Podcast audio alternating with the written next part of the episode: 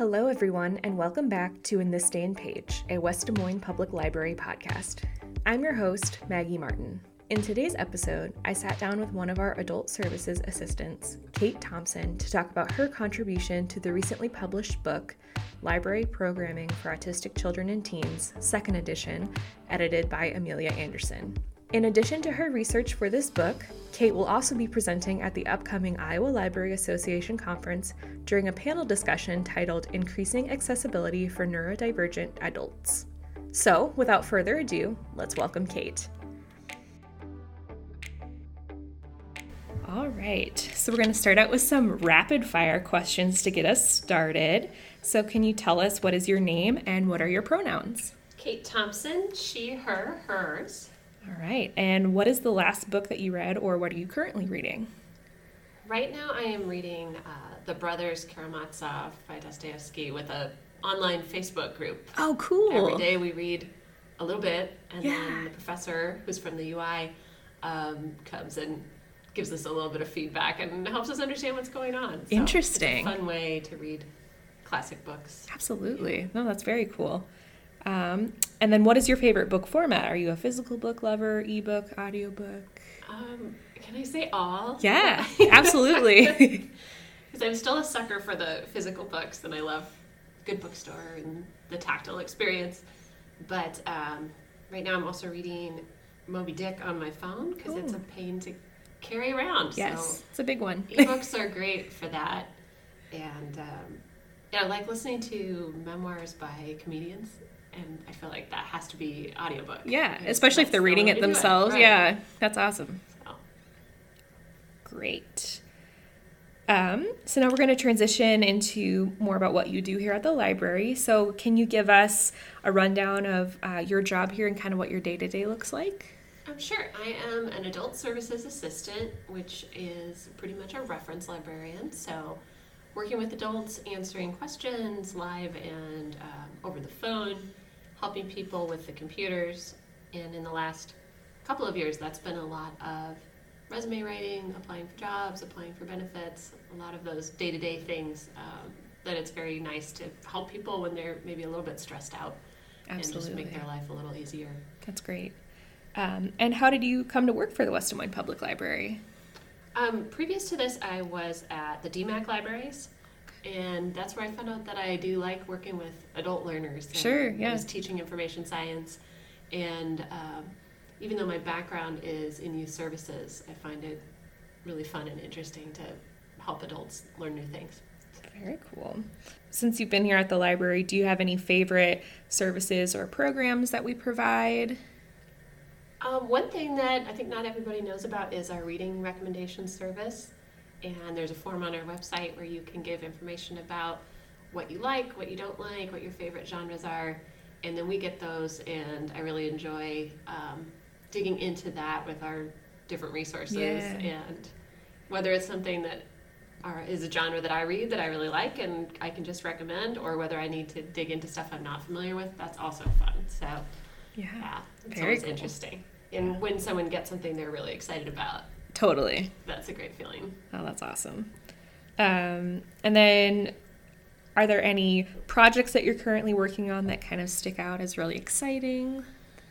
Um, one thing that we're doing is starting to have more in person programming, and in adult services, we're going to be doing more crafting and having some craft programs. So that's a good challenge for me because um, my kids always tease me about not being a 3D thinker. I'm more of a word person. Sure. So putting those together and thinking through how to do the supplies and how to explain it to people. Sure. That's a fun challenge. Yeah, but you did that amazing craft with the book hedgehog earlier. That's right. Well, so yes, no, it was it was a hit, and people loved it on social media too. So I really wanted to sit down and talk to you today about your upcoming uh, presentation at the Iowa Library Association conference and the um, book that you've contributed on, and really the research that you've gone into for both of those. So, can you tell us all a little bit about the book you've contributed towards and maybe what you, you covered in your sure. section? Yeah. Um, so, it's called Library Programming for Autistic Children and Teens, and it's put out by the American Library Association. And uh, this is actually the second edition of this book. Okay. So when I was in graduate school, um, studying autism and library programs where they intersect, Barbara Klipper's book, which was called Programming for Children and Teens with Autism Spectrum Disorder, um, that was really the authoritative work on the subject. Okay. And actually, one of the only works on the subject. So when I saw that it was being revised and that there was an opportunity um, for contributors, I was really excited to participate in that.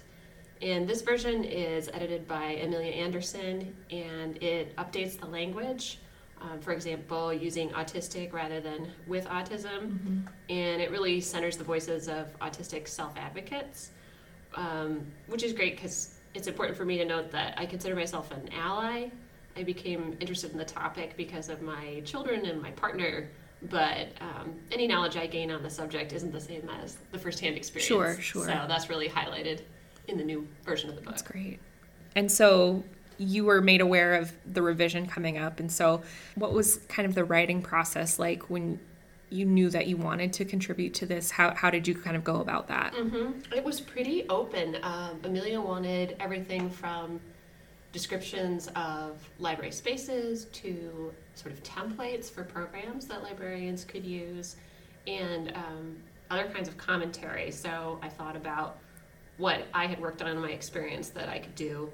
And I weighed in on things like the creation of quiet rooms, which we have one here at our Mhm. library.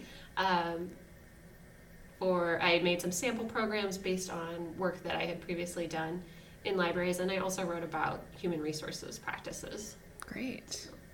And are the writers from all over the country then, or is it kind yeah, of yep, all over the country, and there's a good mix of um, you know rural, urban, all different types of libraries. Very neat. So fantastic? Um, and then what was your uh, research process like? Well, so I got started on this. Uh, it was an interest that I had in graduate school.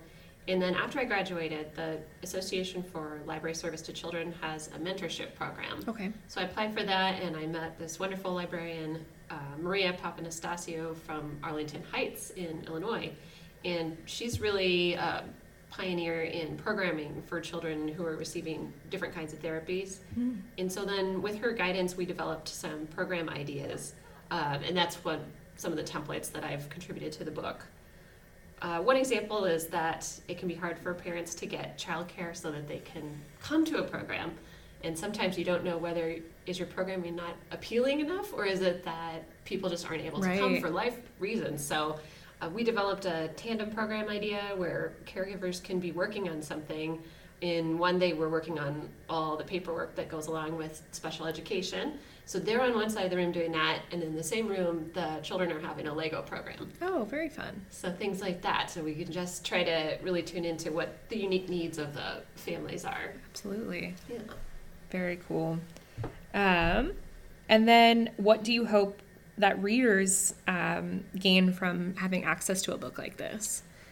Yeah, I think I hope they come away with more understanding about autism, but also ideas on where to go to learn more for their own education. Um, you know, librarians are the primary audience, and I think it does give a good beginner overview of some of the current issues they need to know about, like that the term Asperger's isn't used anymore, that uh, we discourage using the puzzle piece as a symbol.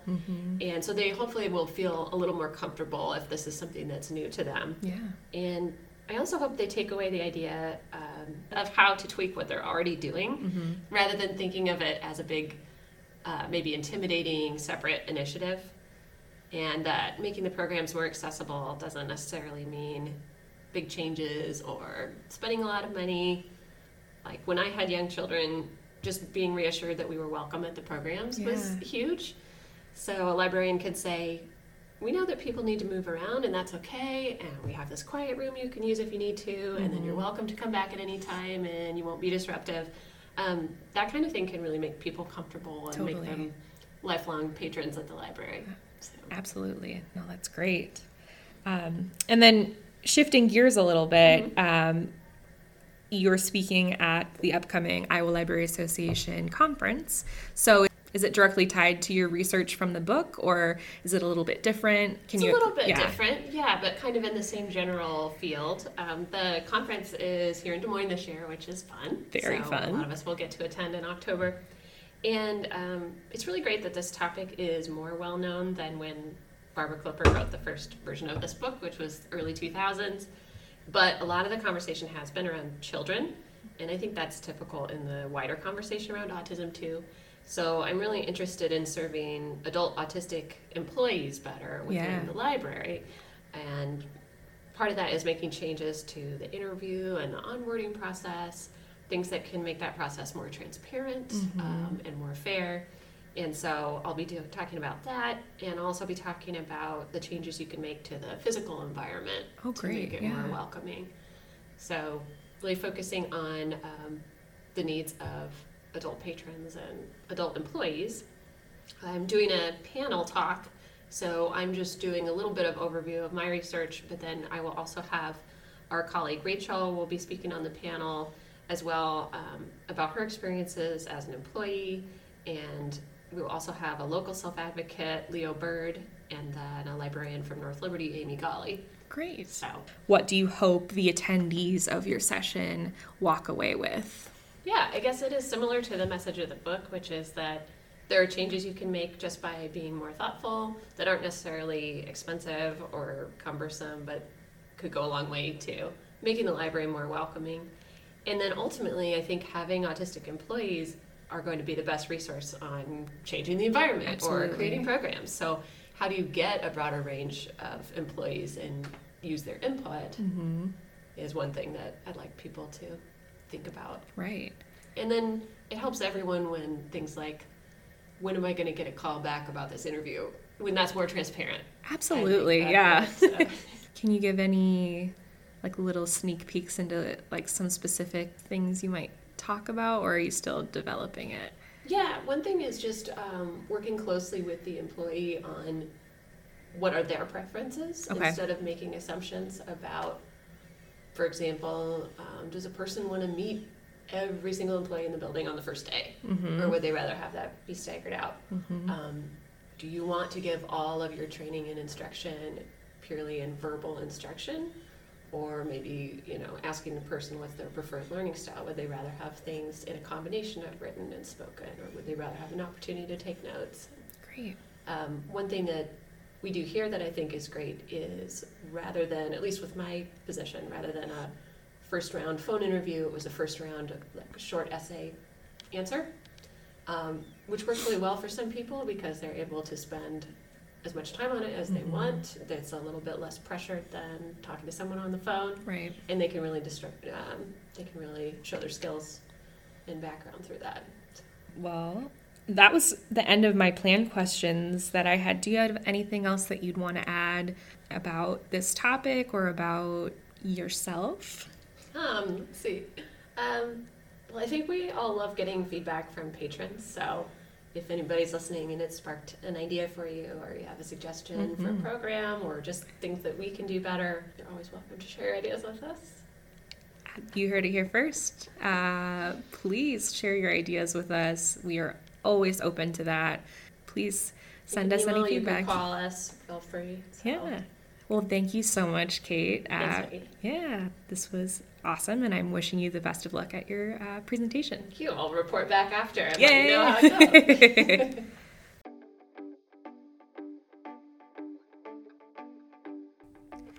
All right, let's go ahead and get into the reading wrap up for this podcast. We spoke about the book The Brothers Karamazov by Fyodor Dostoevsky, Moby Dick by Herman Melville, Library Programming for Autistic Children and Teens, second edition, edited by Amelia Anderson, and Programming for Children and Teens with Autism Spectrum Disorder by Barbara Klipper. There are a few items on the calendar for the next two weeks that I wanted to make sure to highlight. As a refresher, we do have weekly recurring story times that will be going through most of the year. On Mondays, we have Lapsit story time. On Tuesdays, we have toddler story time. On Wednesday, we have baby doll story time. And then on Wednesday, Thursday, and Fridays, we have family story times. And make sure to look on our calendar for all the timing on those. Uh, in addition to those recurring storytime events, we have Family Night at the Library, Cardboard Construction, tonight, September 20th, from 6:30 to 7:30 p.m. We have Kids Graphic Novel Club Read on September 23rd from 4:15 to 5 o'clock p.m. We have Book Club Social Zoom Edition on September 27th from 7 to 9 p.m. We have our first Friends Foundation author event with author Jay Kasperbauer on September 28th from 6:30 to 8 o'clock p.m. And you can attend in person or via Zoom. The link is on our calendar if you want to register for that Zoom. We have an After School Adventures Lego Masters on September 29th from 3:45 to 4:30 p.m. And we're going to start up with Tech Help with Teens, and these teens are from Youth Justice Initiative, and that will be starting on October 2nd, uh, anytime from 10 to 11:15 a.m. And they'll have a variety of times throughout the next couple months that you can sign up for. So, thank you everyone for tuning into this episode of In This Day and Page, and I'll see you for our next one on October 4th. Have a great day.